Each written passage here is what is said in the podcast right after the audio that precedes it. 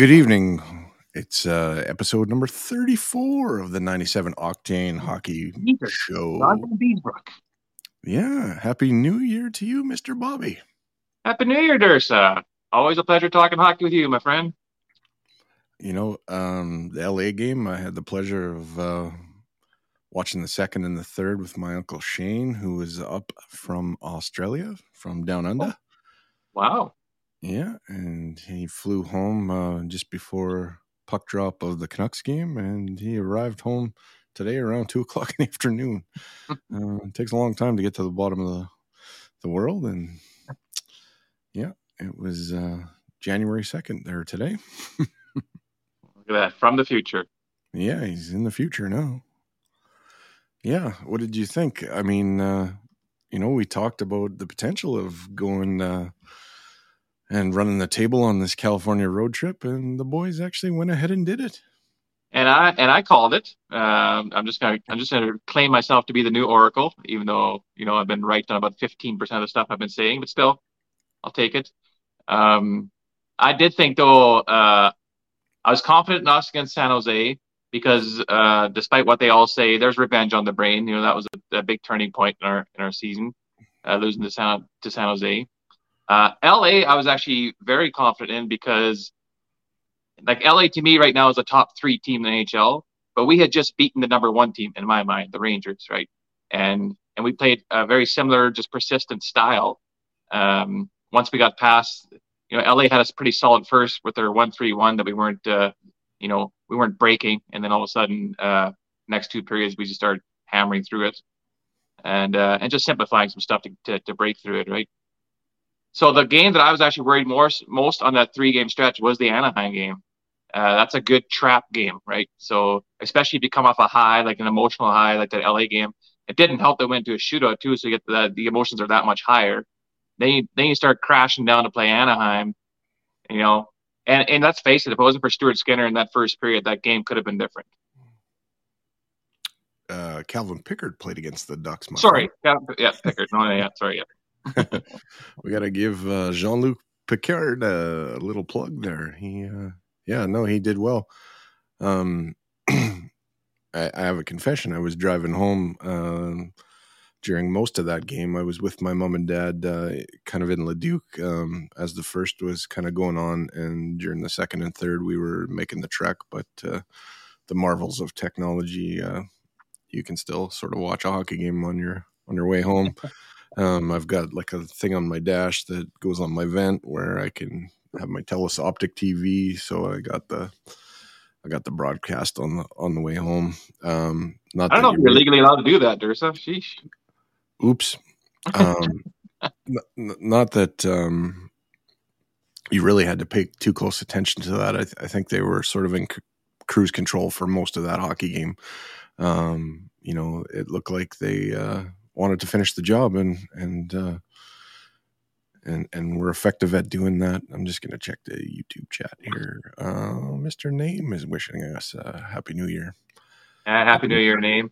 Um, we looked sluggish in the first period for sure. We did look like uh, kind of what I expected would happen after that high off LA. Um, we weren't too bad defensively, uh, but we had no offense. But it seemed like our forwards had no legs. Our, our breakouts weren't clicking properly. Um, Anaheim had something to prove that first period, I think, uh, because I think last time we shellacked them eight to two, if I'm not mistaken, and so they got that on the mind. Uh, Pickard was solid. Uh, I will say this: he had a couple rebound problems, but he made some big saves. Uh, I thought he had a really good game, and and he he's one of the big reasons why uh, him being a solid wasn't first, and us capitalizing on the couple chances that we did have in, uh, against the Ducks. You know, we survived the first period being up even. Yeah, and then and then when we got up on them, it almost looked like it uh, took the wind out of their sails, and and there were there was parts of that game where they looked actually really disinterested. Well, they're they're a young team, and, and they're going to be an exciting team. Well, they already are an exciting team to watch, uh, but they're right now pretty emotional as well, right? So uh, as soon as they get behind the eight ball to a to a strong powerhouse like the Oilers, especially offensively, you could see it uh, kind of sap their energy a bit. Like, ah, crap. Well, I guess we'll wait for the next game, see what we can bounce back from. But they're going to be a fun team to watch uh, in the years to come. They're they got some really lots of skill. Um, you know, they're still very young. They're they're gonna be have they're gonna have a big roller coaster up and down type of season here. Do you think there's uh, some issues with uh, Trevor Zegras? Um, or he's a conflicted guy. He doesn't know if he's a skill guy or if he needs to be a little bit of an agitator. You know, uh, the issue with the, the issue with Trevor Zegras is he's a kid. That's the issue with him. Uh, he's emotional, and now that he's comfortable in the league, like he's established himself a little bit. I think uh, uh, other teams uh, are also are aware aware of him. Uh, they have a better idea of how to play him. He's not catching anybody off guard, so he's not able to kind of do the stuff he was doing before. He has to fight through some stuff, and I think he's getting frustrated. And so you see some of that frustration coming through. Because I've actually watched a couple other Ducks games too, and you see that edge to him a little bit now, where he's getting a little bit pissy. Uh, but he's a kid; he'll settle down. He'll get it together. There's still there's still lots of skill there. He's still a hell of a hockey player, but he's just got to work through the mental side of it. Yeah, I guess like it's probably not fair to compare him to somebody like Connor that's been groomed kind of his whole life to exactly. handle handle the pressure and, and, you know the whole situation.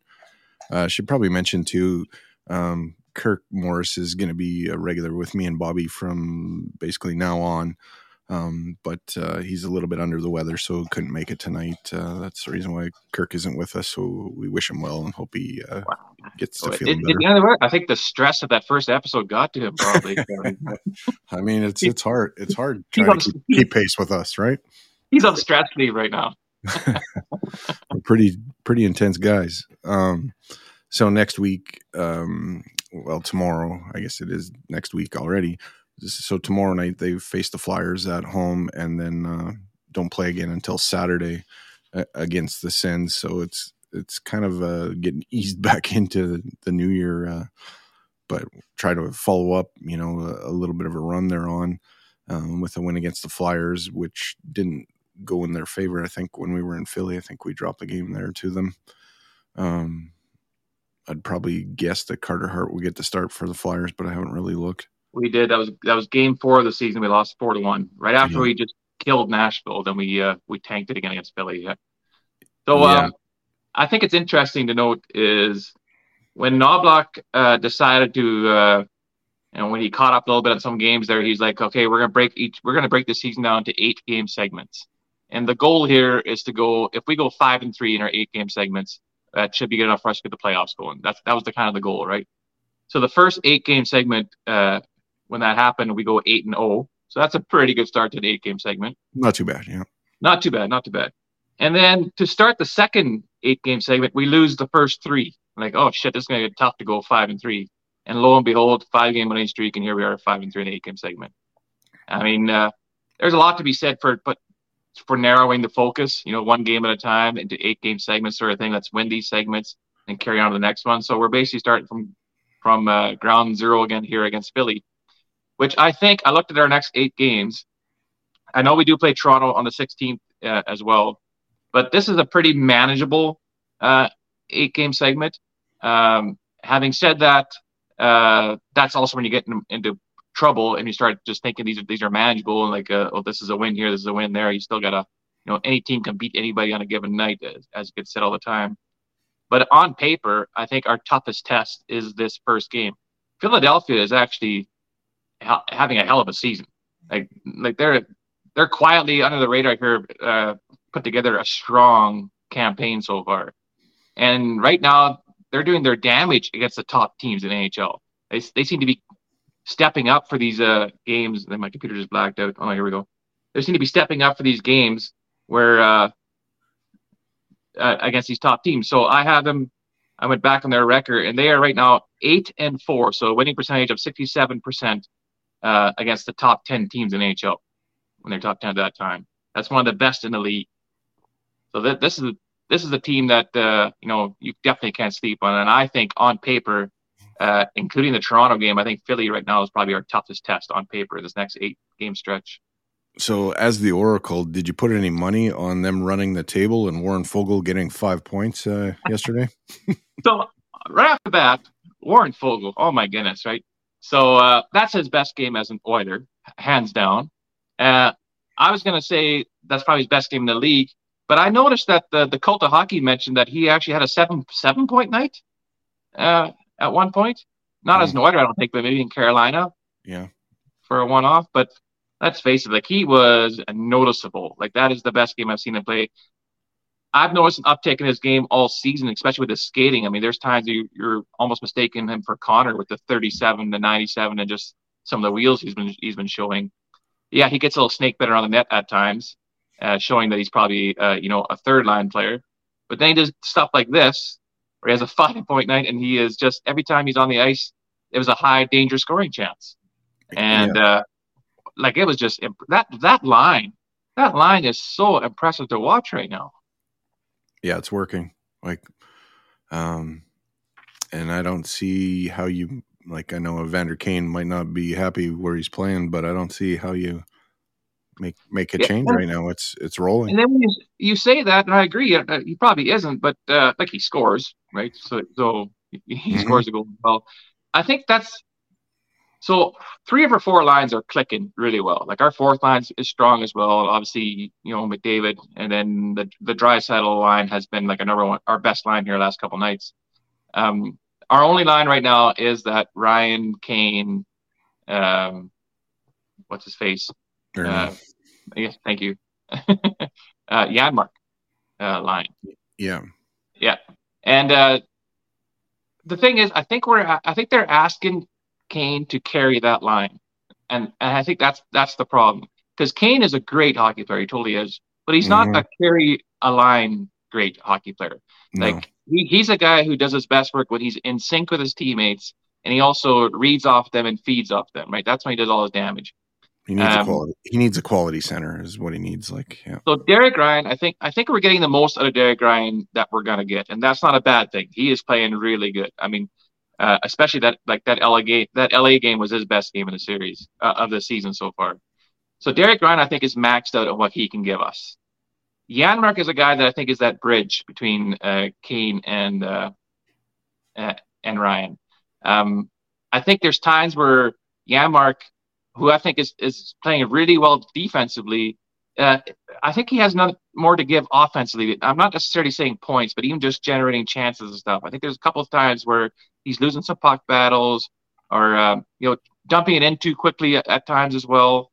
Um, where I think we can get a little bit more of him, out of him there. And that's not saying he's playing bad. He has played well. I just think he's kind of the key component on that line that might be able to balance things out a bit more to be that bridge between Kane and Ryan. yeah. Um, do you think uh, Evan Bouchard is going to put himself in the conversation to be a All Star? Yeah, yeah, yeah, yeah, he is, and, and I wouldn't be surprised neither that by the time this year is done, uh, he's in the conversation for the Norris. Um, like, uh, and, I, and I'm not saying that he'll be like a nominee or anything like that, but he'll be in the conversation. Um, I think his defensive game has gotten better. Um, mm-hmm. but his upside, uh, his strength obviously is, is, his offense and just you know what he does with the puck, especially on the other side of center. Um, it's it's one of the best in the league. Like it's on par of what uh, what Makar and, and Quinn Hughes are doing with the puck. You know, not with the leg speed, but just the the, the decision making and the passing. You know, when to shoot, when to pass, that kind of stuff. It's on par with those guys for sure. Um, so yeah, he'll be in the conversation. That's absolutely. What do you think of Doughty getting upset over every single thing that ever happens on the ice? so, I was watching this game with, with, some friends as well. So it's amazing what happens when when you build a rivalry. So for me, I was a big Jonathan Quick fan. I was. I, he was one of my favorite goalies to watch. Uh, I loved his athletic style. It reminded me a lot of Mike Richter back in the day, and I loved him too. And until we played them in the playoffs, then I hated the guy because he was stymieing us with exactly the kind of style that I I loved about him. Now he was stymieing us with that. So part and parcel, Drew Doughty. I liked Drew Doughty before, especially on the Canadian Olympic team. I loved the way he played there. Like he had good chemistry. He seemed to be getting along with all the guys. He just seemed like a team guy. Then we start playing against in the playoffs, and he is just that dick. And now he's a whiny dick and he is everything that I can't stand watching because he was yeah he was bitching at every call like every missed potentially missed call every call that happened just bitching all the time but seriously in the end if he was an Oiler wouldn't we wouldn't we be loving him yeah he's still a smooth skating you know um, guy that really likes to be in it. You know what I mean? Like he's never misses a chance to get in a little bit extra and and yeah, he'll take some penalties, but he's he's not a fool out there either, and he and he loves to get under people's skin and and work officials and the. I, I got nothing. I got I got nothing against that. That's you know who he reminds me of. Should play. He reminds me of Darcy Tucker. Uh, Darcy Tucker was that, yeah. was that type. Yeah, was that type of forward, right? So he was a guy who was so emotionally invested out there all the time, always chirping, always you know playing hard and on the bench he's chirping. And I always thought Darcy Tucker's got to be one of the most exhausted individuals after a game because he lays it all out there, emotionally, physically, you know, mentally. And Doughty is that type of player uh, for the Kings. Yeah, I guess if you want to draw, draw an Oilers equivalent, he's uh, Ryan Smyth in J.S. Giguere's kitchen as a D man. oh man, oh that's a flashback. Hey, Yeah, like Giguere. Oh my goodness just seeing the back 94 the whole time. Yeah, that was that's fantastic. yeah, I think what did he make him like 19 minutes in penalties or something? He just he just erupted there and you know and what, I don't know. What'd you think of what'd you think of Ekholm's little uh little scuffle there? A little a little how you going? Yeah, I thought Strome actually did well against a pretty big man um in in there, but yeah, you know, you don't normally have Swedes on your bingo card for who's going to scrap tonight, and so you know, and and kind of in a game like that, you you'd expect it to be fringe players or nurse or something, but uh, I, I love to see Ekholm get after it. I I got nothing wrong with that. it's bound book. to happen because Ekholm plays with that kind of edge, right? Mm-hmm. Um, but I was surprised to hear that. I think Jack Michaels says that was Ekholm's fourth career NHL fight. He's been in the league for a, quite a long time. Yeah, he was. Um, he was listing off the guys there. Um, yeah. I don't think any of them were slouches, but Strome actually does drop the gloves quite a bit. Uh, he fought he fought Corey Perry too. I, I, I enjoyed that. I'd like to. Yeah. I should probably have a look at that one. So yeah, like he's he's a middleweight, but he actually drops the gloves quite a bit. So uh, he did he did good. In fact, he was winning the fight until Ekholm switched hands and then got laid a couple big ones on uh, towards the end. But there for a while, Ekholm's like, "Oh man, like quit quit turning your back on the guy. Like you're getting pummeled here." So. yeah. but I liked it. I like the emotion. I think it was good for the Oilers to have the, that emotion in that game because, in all honesty, the game itself was was becoming a sleeper, and that would have been one where you kind of take the foot off the gas and kind of coast to the rest, and you know let let's wait to let's wait till we go home play Philly. That this kind of edge kept them invested in that game, and you know kept them going, kept them pressing, and it just had a better feel to it. Any any like notion of a comeback, I think with Anaheim uh, got put to bed when when Hyman scored, and and it just ratcheted up again. And they, yeah, they didn't look back. Yeah, and Hyman was pretty pedestrian in the LA game. So it was uh, like he didn't play bad, but he was you know just so so and he, he, and he came off a couple of really uh, really good games before that, like elite level games. So it was nice to see him bounce back. I thought he played really good in the Anaheim game. Yeah, you kind of like my thought process was well they're going to miss Kane in, in, a game against LA, but it never really was that type of game. It, it was it was more of a hockey game and less of a you know a, a street fight. And um, it was thought, a heavy game though. That yeah, game was a heavy game. Yeah, I mean there was some stuff going on for sure, but you know it wasn't really that whole street fight, but it was a good hockey game. Mm-hmm. Um, mm-hmm. But it was it was like watching the playoffs again. I mean, LA's system structure does not waver one bit. Like they they they don't deviate from that trap or or or anything, right? But why would you? Like when you're getting that kind of success, like I said, I, I think right now they're a top three team in the NHL. Uh, why would you change it? And, and they had the Oilers stymied there in that first period. Uh, yeah. Uh, the Oilers had a tough time slugging through that swamp. They really did. And then the Oilers simplified things to to break through it and capitalize on some chances. But I don't blame LA for not changing it because it's been working for them. Yeah, and the, Edmonton learned to get more pa- be more patient. Like you don't have to hurry to get out of your end. You've got all day, so be methodical about it. And you know, once once they clued into that, they I think that that started to take over. I remember the one series where Bouchard he was in front of the our our net and and he was almost in line with the circles, but kind of in the middle of the ice, and he just sat there for a while because there was no forecheck coming. and, and just waited to make a play. Yeah, like some strangers saying, there's a they're a good defensive team. LA is, and and they are. And but this is what they've been getting success from because it was just a couple years ago where LA was supposed to be, you know, rebuilding at this point. Like their core group was uh uh was getting older now and that sort of stuff. Um, but yet uh, you know they changed their system a bit. McLellan got them doing this one three one, and you got to skate through a swamp to get there.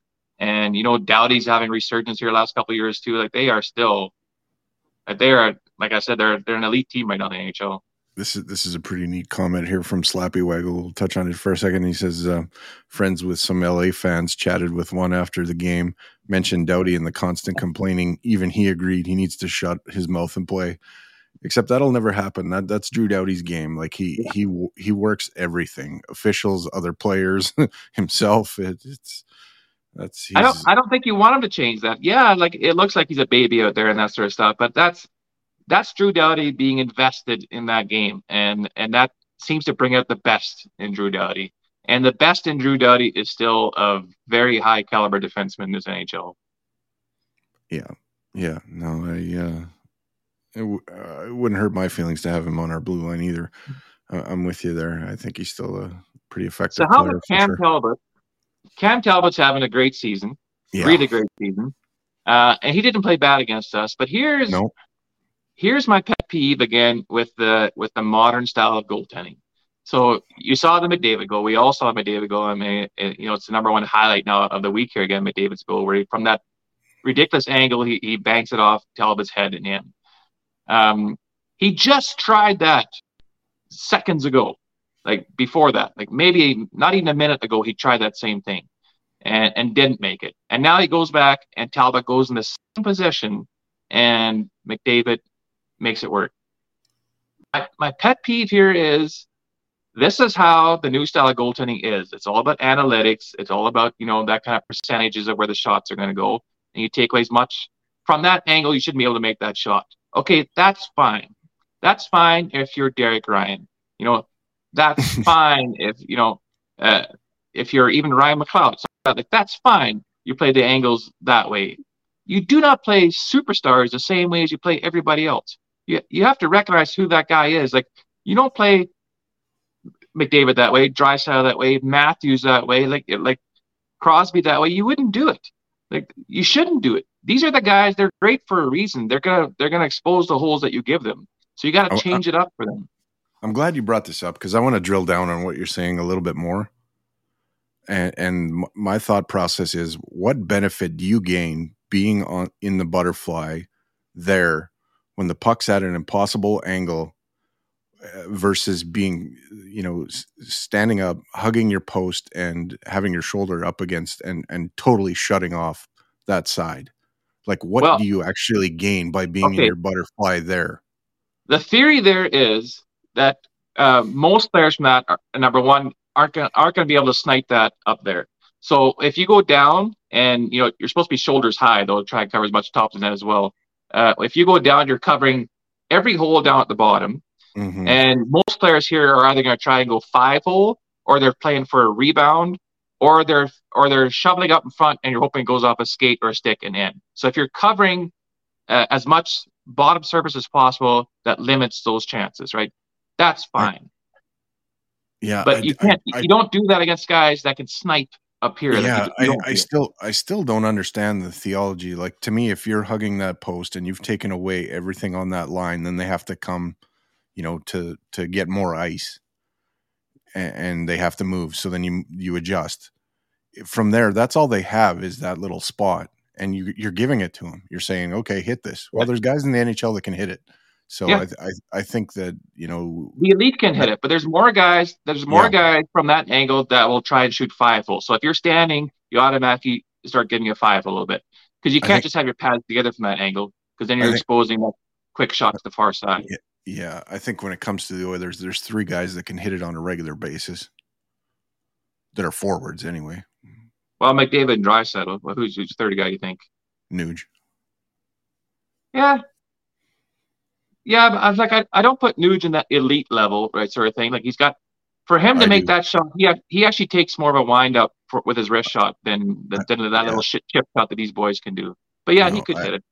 I, I you, you could argue that every player in the NHL could hit it eventually. Oh yeah, they're- I, they're I think those I think those three can hit it on a high high percentage, and you better Mhm. adjust the way you play. Otherwise, you're going to get burnt, like you have been. But that's that's why I don't understand. Like even like a guy like Zegras, like he gets away with that uh, lacrosse goal because the goalie are down on that in that position to try. You know, wraparounds. Uh, ideally, uh, you you know, they usually come down low, right? but he scoops it up and, and fires in top corner. You're down that position already. I I've never understood why a goalie is down when the puck is behind the net. That one always gets to me. And you know, maybe when you come across, sometimes you go down because you're you're faster to come across. But again, you have to recognize who the player is that has the puck. You can't play everybody the same way. That's my biggest beef about this modern goaltending and the modern goalie coaches is it's all a cookie cutter type type of uh, goaltending style. We don't we don't have as much. No longer are we coaching individual goalies. We are coaching a goalie system. Yeah, And, a, and u- a universal goalie system. Yeah, Yeah. Yeah.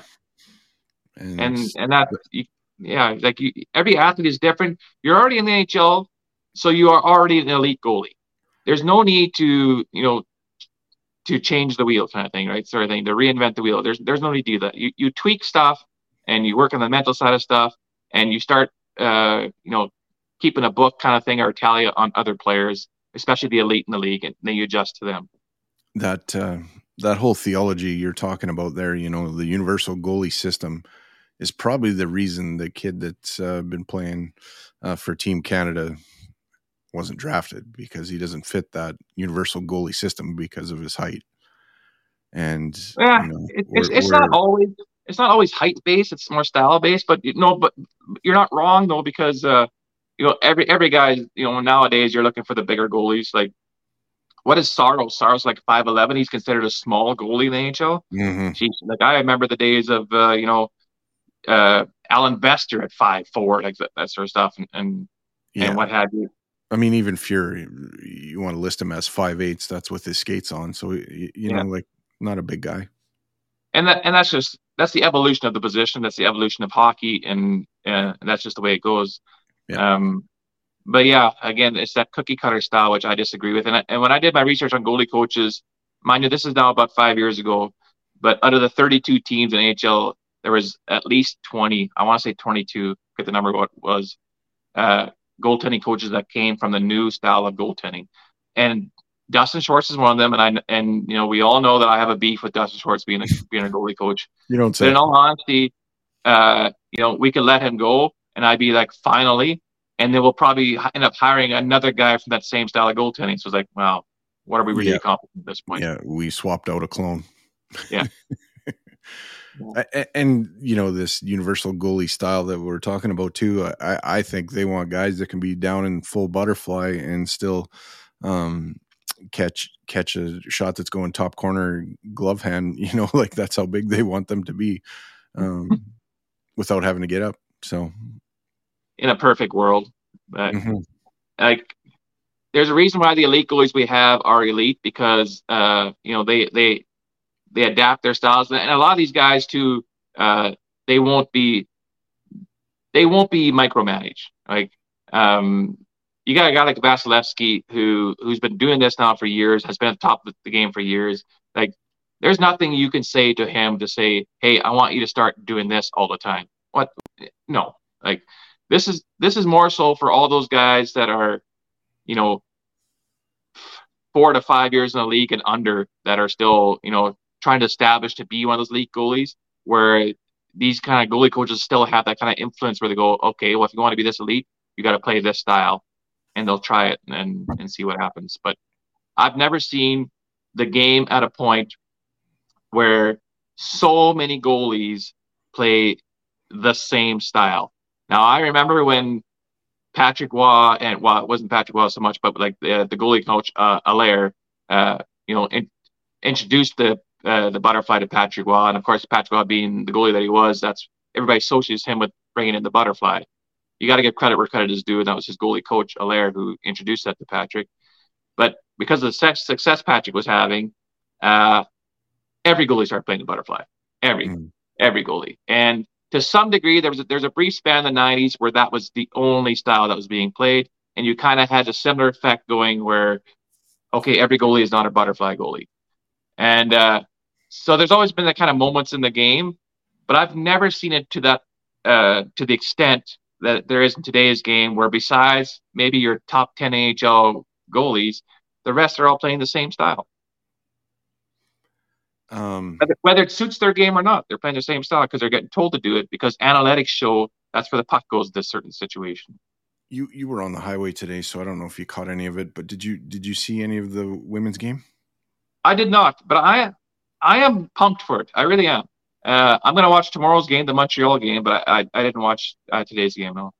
Well, today's game it, it, felt a little bit like a preseason game. Like passes okay. weren't quite in sync and, and, a little bit disorganized. And uh, if I was coaching, I would get them spread out a little bit more. It looked like a little bit of a minor hockey game where there's the puck and then there's everybody around the puck, and oh, gotcha. and, and and a little of that. But as that game went on, like at first, you know, I think girls were happy. They were making history. It was, you know, everybody was excited to just just be a part of a of a women's professional game. Um, but as that thing went on, and I watched the first period, and then I left, and then I came back. But uh, when I came back, I mean, it was it was like you were throwing Edmonton against Calgary with Talbot in the middle of Mike Smith. I mean, the hate level just ratcheted way up and uh, the physicality w- was there. Um, supposedly can't quite body check, but there was a lot of contact, and uh, yeah, so uh, the Toronto team kind of got worked. I think it was four or five nothing, but um, mm-hmm. yeah, it uh, I think it's going to be all right. Um, I yeah. like the rinks that they're using because it, it seems to fit. Like it's a little bit. You've been in the Crystal Center here in Grande Prairie. It's about twice the size of that. So maybe like the Centrium and Red Deer kind of size facilities that they're playing in. Um, but good crowd and yeah, it uh, it's not a bad product. I uh, I enjoyed kind of watching it. Um, and I think it's only going to get better as as as they go on. So and it's nice to see that there's something out there for them, and um, yeah. ho- hopefully that can grow. Um, and the timing today, I thought was a little bit curious, but then looking around, there, uh, World Juniors, I think, was on pause today, and and uh, so it worked out good um, for them. Well, yeah, you, you, had the uh, you had the outdoor game. That was the only other really hockey action going on today. Yeah, yeah, but I think I think it was pretty much over before that started, so it didn't really uh, compete compete with it. Um, and I like the accessibility. Like uh, there's reporters behind the bench talking to coaches and players and and and stuff like that. So, um, yeah, yeah, I, I wish them the best, and I I hope it uh, kind of flourishes and and you get to see some exciting ho- hockey, and it uh, only grows and builds. I agree. I, I, I think it's due. I mean, they've tried some smaller versions of this down the line, but now you have you know uh, you know these big powers that be to come together, and it seems to be like a, a joint unison kind of thing where they're all focused uh, on this league, and so already that's that's promising. I was very excited to hear they were going to do it because that there's there are so many good women hockey players from all over the world right now that, that the game has grown on that level that they need that kind of outlet where it's just not international matches, right?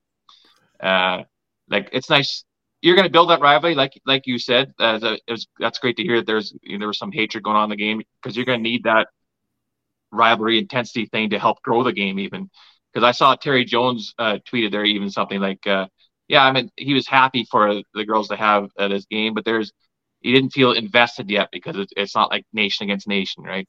Yeah, and uh, that's gonna that's gonna come with time because we're just we're just learning these teams uh, I one guy commented back to Terry though. He said, "Do you feel invested in a you know uh, Arizona against you know Seattle right. game?" So right, so it's kind of the same thing. I I hope nothing but success. I will be following that league because I'm I'm excited to see where where it goes. I've already uh, picked Montreal to be the team that I'm going to be cheering for.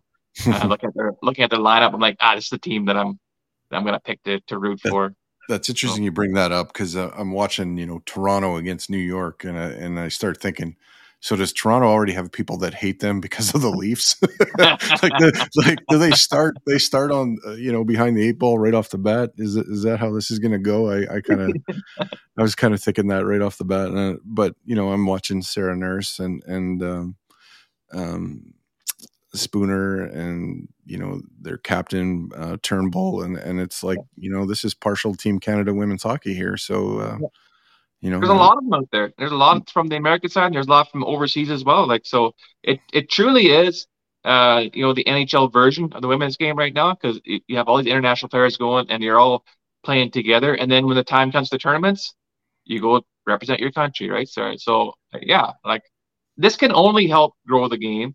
It can also only help uh, grow the skill level, uh, develop the players. It's going to be, you know, you're going to have more um, scheduled practices and games and stuff like that, more outlets uh, to grow as, as a player. Whereas before, you're like, what, you were practicing here and there, playing in some dinky women's league that you're going on right now. And then, and then the big ones were the international stuff, right? That's where it all came to, came to flourish. So I, I hope this takes off. I hope this does well. Uh, I'll be following it. Absolutely. Um, where are you at with our world junior team? What, you, what are your thoughts there? Well, it's kind of what when we did our preview uh, team, it's it, our, our show. It's it's actually been very consistent with that. Um, even though we have like 10 first round draft picks, including uh, you know two that were in the top 10, it is very much a blue collar team. Um, you know, besides that, uh, besides the one flashy kid there, what, I, yeah. Thank you, thank you. Um, there, the rest is all kind of more, more, uh, more blue collar. Um, you know, we'll, create our own space, pass it around, jam the net, that sort of stuff. Um, and and that's fine. That has potential. Sweden looks tough though. Like Sweden has not just skill, but they have depth and goaltending. And to me, right now, they look like a team to beat. Now, having said that, all these things just go like, like anything can happen in one game, and that's yeah. all they do is play one game, right? So if it's a seven yeah. game series, I probably pick Sweden. But in a one game series, who knows? Frickin' uh, Germany beats Finland. Finland was one of the favorites this year. Germany beats them, and then they lose to Latvia. Like it's just ridiculous. One game. That's all it takes. It's funny. Before we fired up, I think like about eight o'clock, I was testing kind of uh, a couple things here, and there was a message in the chat that at nine o'clock we should have went on at eight because at nine was got your back with Rishaug and uh, I got to say, you know, we've had pretty good viewership so far. So maybe Rishaug should have went on at eight. And we we had no choice. I had to wait for you to get home. So well, I, I was going to say that. So for the record, it will it will usually be eight thirty. Uh, not yeah, I was driving the day and I, I couldn't commit to Dursa that I'd be home in you know for eight or eight thirty kind of thing. So I appreciate you pushing it to nine so I can make it. And I I literally walk in the door at my place at eight thirty after a seven hour drive today. So. Yeah, and I mean, I don't know. Going on a little bit later right now is probably not a bad thing. I mean, people are on holidays, and those people out east that that are going to watch, um, they can watch or they can skip us, and we won't be offended. It's just good um, for consistency too. If we keep them the same time, then yeah. people kind of expect, you know, you know, Mondays eight thirty is when, uh, yeah, when Oilers live or when Nice of Noctane is on. So, yeah, the um Heavy Hockey Showdown's coming up. Um, should probably give that a bit of a mention. Uh, that's I think September 25th or 24th or February. February sorry, September. uh, I got on the ice yesterday and uh, went for a twirl, and my first stride with my right foot, I felt like almost like a quarter being embedded in the middle of my knee. Um, so I didn't really push off very hard.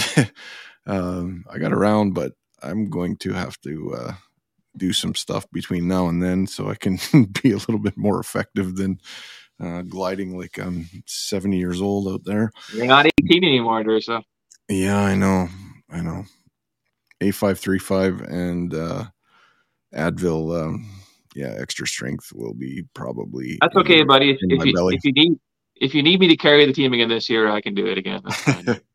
well, I have to live up to last year where I got an assist on the first shift. I mean, Glenn Hamilton, I think, did most of the work there, but uh, right right out of the gate, I think the puck went into our end, and then we collected it and went the other way, and yeah, Uh, it was a good time last year. Really looking forward to this year, and for an absolutely great cause again, the Sexual Assault Center here in Edmonton. Um, so uh, they were very appreciative of us, uh, and I, I, think we'll we'll surpass the numbers we did last year. Um, and then uh, just even just to go out there and have a good time and to meet everybody face to face, like we talk all the time online. Uh, you know, with the whole network and even just you know uh, regular Oiler fans that are that tuning in and that sort of stuff. It's always good to get face to face contact and shake some hands and talk some hockey. Yeah, it's it's filling up quite fast. If you still want to play, um, if you go onto Twitter under mine or um, Bob's or Oilers Live or basically anybody from Heavy Hockey, we we yeah. probably tweeted out something that'll have uh, kind of the registration uh, link. But next next week, if it isn't full by then, um, I'll get a QR code that I can put on here, and, and people can scan it and uh, get get registered. It's it's a lot of fun. I think it's just over a hundred dollars to register to play, and kind of the thing that we're trying to do is get people to raise at least three hundred dollars for SACE. Um, as part of it as well. And then, you know, we play this game, and I believe that this year it's going to be against the Edmonton Sports Talk guys. Yeah, um, which I don't know for sure who's all playing, but I would assume it's probably Dustin Nielsen, Tom Gazzola, good chance Walking Gage will be uh, part of their crew. Um, it, it wouldn't surprise me if Strudwick joined them too. I, I don't know that for sure, but uh, I, I could definitely see that happening. And yeah, and then they'll probably get some of the six o'clockers uh, as part of their um, as part of their team too. I, I don't exactly know how we do it this year like we used to. Uh, Oilers Live, like Michael Hebert and myself would ho- have a draft, and and yeah. uh, I think I've always got, got the first. Last. I got picked second last last year. wow. I think I've al- I think I've always got the first overall pick somehow, and and uh, yeah, and and yeah, it doesn't always work in my favor though. Um, yeah. Did last year. Yeah, it did last year. We got the trophy downstairs, um, so I'll have to remember to bring that for sure. and I think the Monday before that, uh, probably have to have another beer out of that thing before I bring it back. nice, I like it. oh, so that, that'll be fun. Yeah, I haven't posted. I have posted the uh, the invite out, but uh, uh, you know, to to do that uh, raising for three hundred dollars, or I haven't, you know, I haven't yeah. set that up for myself. So yeah, I got it. Definitely a, a goal of mine. I got to get on that tomorrow too. Yeah. Yep. Um, and then we're going to the Oiler game too, eh? Oilers and Flames that weekend. Yes, the Oilers and Flames this Saturday before. So, uh, little Battle of Alberta. Um, hopefully by that time we're uh, leapfrog them in the standings and uh, in a better spot. I mean, we're starting to come around and and uh, playing pretty good hockey. Um, I like our chances of uh, you know, not only getting into a wild card position, but maybe taking out one of the big three, you know, either Vancouver or Vegas. Um, we have um, Vegas we still have games. Of... I think we still have like uh, at least a game in hand, and most of the people on top of us, if not two to three on on, on the majority of them. Yeah, uh, that goes in favor. But I saw even today, like uh, Puckpedia uh, came out with their you know Stanley Cup um, tracking sort of thing. And right now the the Oilers were sitting like seventh overall in as a Stanley Cup favorite, and we're not even officially in a playoff position yet. Yeah, it's interesting. Um, Just the Vegas, way it's trending. Vegas kind of got beat around in that outdoor game today. Yeah, um, which which does not hurt my feelings at all. No. No. I can't remember who was saying it, but they were they were thinking that you know the Oilers could leapfrog them or Vancouver, but they don't think they'll catch LA. I think it's Vancouver that has uh, those three teams that has the the biggest uh, chance of dropping. Um, I do think like obviously Quinn Hughes is right now playing on par with Cale Makar pretty much. Um, maybe that's who Quinn Hughes is now. I mean, he had he's he's had that potential for a while. I do think Thatcher Demko is probably the best goalie in the world at, at the moment. Uh, but for a guy like Brock Boeser is, you know, he's playing out of his mind. He's having yeah. a career year already, and the season's like a quarter of the way through. Can he sustain that? You know, can their depth sustain that? That they, they do have a lot of potential areas that uh, they where they can drop off. So I think the Canucks are that one team that if they start faltering a bit, they could do a, a drastic drop. I think they'll be a playoff team, but you know, not necessarily be a top three team. That's the one team that I think the Oilers could leapfrog yet to get into uh, out of a wild card spot and into one of the top three spots. I think too. Before we close, uh, the last time I think you were preaching some patience with Rodrigue, and Kirk was wanting to get him up here for this California trip. Um, I think I think they are going to just keep with the status quo here for a little bit. Um, uh, from what I was getting last night, um, from I think I was listening to Reed and, and Rob on, on the on the way home after the game kind of ended. Um, it kind of would send a message to Calvin Pickard. I mean, he's been doing what you've asked of him. Um, you know, so why bring up why bring up Rodrigue right now? I don't I, I just I don't think they do that. I think they keep doing what they're doing and they might give them a look before the deadline just to know where they're at. Like I don't see a goalie trade actually happening until the trade deadline. Well, here's the thing. Pickard's play has quieted that talk a bit because Pickard's played well, right? So this is now uh, six appearances for him, I think, and uh, and five of them have been, uh, you know, uh, really good to great. Like he shit the bed in the Florida game and we lost five to one. Like that, that was a bad one. Uh, but other than that, he's been, you know, more than solid.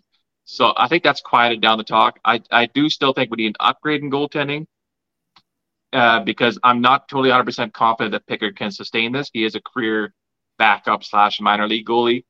And so now all of a sudden, do we expect him to start carrying, you know, regular backup duty uh, load? Not sure. Maybe he can. Not sure.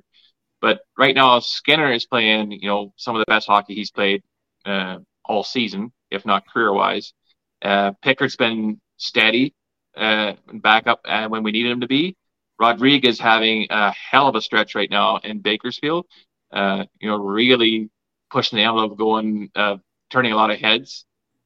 I still do want to see Rodriguez called up for like a one, two game kind of spell. Let's let's see what we got there. Uh, but yeah, like I said, I did preach patience, uh, and for me, it'd be more like let's wait till let's get him two weeks, three weeks here as a starter, a genuine starter, and see if he if he's sustaining what he's already doing before we start going, oh, let's throw him in front of NHL shooters. Right? Especially since right now status quo, we're doing okay in that. I mean, yeah, we're kind of walking on thin ice like you never know when that next skate's gonna drop, kind of you know that sort of stuff. But right now, we're good. There's no need to force anything. Yeah, it's funny. Once we get past the Florida Florida juggernaut goalies, uh, we do okay. you know, back to back with um, Vasilevskiy and and Bobrovsky having good games against us. Yeah, and Sorokin for that matter yeah. too. Yeah. yeah, yeah. Then they get in a groove. Um, where where are you at with this team? What, what do you think? You, do you think they're still kind of what we were hoping for in in the summer? Like, are, well, are we there? Are we there, or are there things that you still want to see that uh, need to improve, or or what do you we're think? We're on our way there. We're on our way there. Uh, I so when we looked at the roster beginning of the season, when as most people did, with this roster, most people had them as Stanley Cup contenders, if not champions or if not in the final, but at least Stanley Cup contenders for sure. And that was before any changes have been made. So we looked at this lineup and we saw Jack Campbell, we saw Connor Brown, you know, we, we saw these guys on the roster going, we have a chance of the cup with these guys. Um, now, Jack Campbell obviously shit the bed. Uh, you know, that that's that's the big in my mind that's the biggest black mark of Ken Holland's GM uh, stretch. Unfortunately, it's probably overshadowing everything good he's done for us. And I think he's made our team better since he's been here. Jack Campbell notwithstanding, and Connor Brown hasn't done anything that nobody expected to see this from Connor Brown. Nobody expected him to be sitting at was he at two or three assists now? Nobody expected to see this at the 30 game mark for Connor Brown people had him penciled in for 20 goals, you know, at least 15, that, that sort of stuff. And it hasn't happened. So we haven't seen any offense from Connor Brown, so that could still happen. Uh, you know, our goaltending is finally coming around. So now the question mark is, can we sustain that with with uh, Skinner and Pickard? If we can, we're okay. I still would like to see an upgrade on our third pairing D uh, I do like Desharnais, but I do think he is a weak link on the back end. To me, he's more of a specialized D man, really solid in the penalty kill. I don't trust him so much five on five. He has his moments for sure, but his his definite strength is on the penalty kill. I could see I could see you know getting another third guy, uh, third pairing guy would be nice. Um, you are limited with a lot of cap stuff too that you're dealing with. You're going to ask for people to retain salary, and and I don't think Holland wants to give up any more draft picks if he doesn't have to. We've we've given up quite a bit here in the, in the last little while, so I I don't think we're there yet. I think the capability is there. We're trending in the right direction, but we still yeah we can still make some changes. I what you touched on before about the trade deadline, I think that's what we're kind of waiting on. I don't think we'll see much happening before the trade deadline because I think we have a team right now good enough to make the playoffs. But for us to do damage in the playoffs, you're going to see us make a couple moves. It would be interesting to have that full five million that you're spending on Jack Campbell to play in Bakersfield to spend on anything else. It is what it is. So yeah, that's the bed was you, made. you know what I mean? You know what I mean? If you could yeah. shut that off and, and, allocate that money to something else, I mean, whether that's a defenseman, another forward, um, that would help. and then next year, like again, like so, yeah, the uh, the cap goes up next year, but we will still be yeah. carrying Campbell's contract. Uh, the incentive that Brown, uh, you know, hit that's going to go going against next year's cap. So mm. Then we got to talk about Leon's contract. So we're we'll be tight against the cap right off the bat again, just to begin yeah. next year. Yeah, yeah. Well, luckily Leon's under contract for one more year after this, but yeah, then it gets uh, then it gets gets a little bit more complicated. And I'm glad that's not my job to worry about all those numbers. It probably won't be Ken Holland's job either. Um, like I, I doubt we'll see him back. Up. This is this is his last year. I doubt we'll see him get back. I do reiterate that I've said this before. I don't think Ken Holland's just sitting there cutting his paycheck as people are like people are getting pissed off because Ken Holland's not making any deals, especially with the goalies. We need a goalie. Ken, go get us a goalie. It's not it's not that easy. I guarantee you he's been looking at goalies. He's been looking at every position. A GM's job is to improve every aspect of his team. Uh, you know, forward defense and goaltending. Of course, you're going to focus on stuff that you're struggling in. So, goaltending for a while, I'm sure he was on the phone all the time. Ken Holland is a winner. He's won Stanley Cups. He's not. Winners are addicted to winning. They're, Ken Holland is as motivated as anybody on the Oilers to win a Stanley Cup. He would, don't you think he would love to end his career as a winner, winning another Stanley Cup? The, the one thing I think about often that I don't think most armchair GMs do is, you know, they see the player they want to get, but they don't see the cost of what it's going to take to to get that. And and so I think uh, the job of a good GM is to always evaluate: is it worth the cost, you know, to for yeah. the get and if it isn't then you don't do it and that's i think why not, not, nothing has happened yet i um, i think the cost of of acquiring basically anything to solve that problem was more than than they were willing to play to pay and much more than what they were willing to pay um, you're, so bang, you're I, bang on you're like you're yeah, bang on absolutely so so I don't think there was much even negotiating going on for any of that. I mean, they're looking into people. Yeah, okay but where does it go? People, yeah. Where where does it go from there? Yeah. And and you know if if what it, what you're going to bring back wasn't going to be better than Stuart Skinner, wasn't going to be really any better than Calvin Pickard or Olivier Rodrigue, then then don't do it. Well, know? not for the asking price, right? And yeah. and and the thing is, every team in the NHL knows that our goaltending is a question mark. So our asking price, like the asking price they'll ask the Oilers is going to be different than what they'll ask from another team. Like, so if you see a trade where these guys picked up this goalie for a second round draft pick, yeah, mm-hmm. well, I guarantee you that the asking price for the Oilers is going to be more than a second round draft pick because they can get away with it because they know how desperate the Oilers were at that point. It's not going to be the same price every team yeah. paid for that position. I think other teams know too just how talented the Edmonton Oilers were, and they don't really want to do a lot to to help the cause and, and uh, and and create something that um, not theirs. You know, they don't want to help us win. Um, no, yeah, you're right, and yeah, uh, yeah I agree with you. The, the, internet GMs don't know that because they're just too busy going around. I can't believe Ken Holland hasn't made a deal. yeah, a deal right now to get somebody even of Stuart Skinner's caliber. What we'd have to give up would hurt us in other areas of our team, and we wouldn't be making much progress. It's like, it's like, it's like my it's like my dad saying, well, if the Oilers want to get any anybody, they got to trade Zach Hyman. like, yeah. yeah. okay, let's just create a Grand Canyon problem for us to fix another area. Yeah, yeah, yeah. Let's yeah. let's do that. Okay, one. great. Okay, great. We got a goalie. Now we just lost thirty goals. Yeah, and our forecheck, you know, and our pushback, uh, you know, that's that's a big part of our game. He's been such a revelation here. I you know, you watched him in Toronto and you, you knew he was a good player, but he's he's been, you know, twice the player he was in Toronto.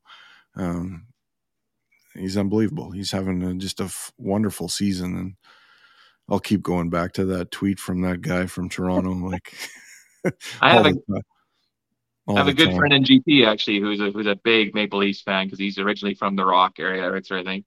And yeah. uh, and he said when he heard that the Oilers picked up Hyman, like he called me and he said, "Yeah, like and I knew who Hyman was because number one, you know, I can kind of shows Maple Leafs game every weekend, so I, like I knew he was a hard worker and could score some, you know, 20 goals or so here and there, uh, had that upside.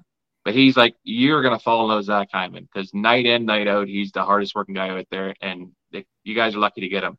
And I was happy that we got him, but I wasn't like sold on what a huge asset he would be, right? Or anything. Yeah. And, and, you're bang on. And so, and he said, he has said the same thing that you just said now. He's like, Hyman's actually playing better than he anticipated Hyman would play as an Oiler. And, uh, and he has been a revelation because he, like, he upped his game tenfold what he did in Toronto and he was good in Toronto. Like the Maple Leaf fans miss him.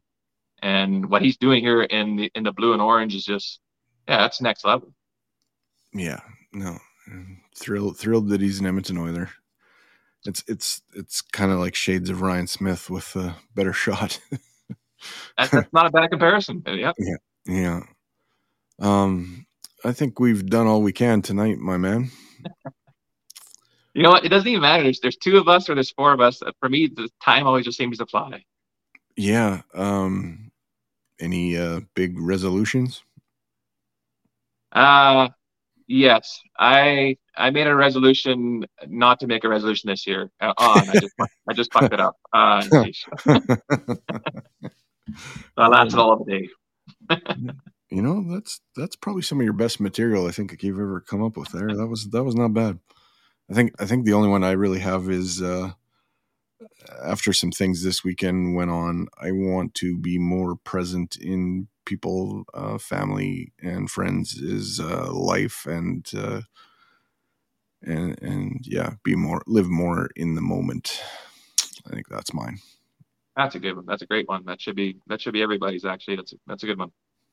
Well, so I think we've done enough damage for one night. Um, we will uh, bid you guys adieu, and we will hope the Oilers uh, extend this winning streak with a win over the Philadelphia Flyers tomorrow night seven o'clock, and uh, then they go again Saturday against the Sens at eight o'clock, probably the late Hockey Night in Canada game. And we'll be back next Monday to talk about it, and then they uh, go to Chicago, go on a little roadie. Good night, everybody. And uh, once again, keep your sticks on the ice, keep reaching for the stars.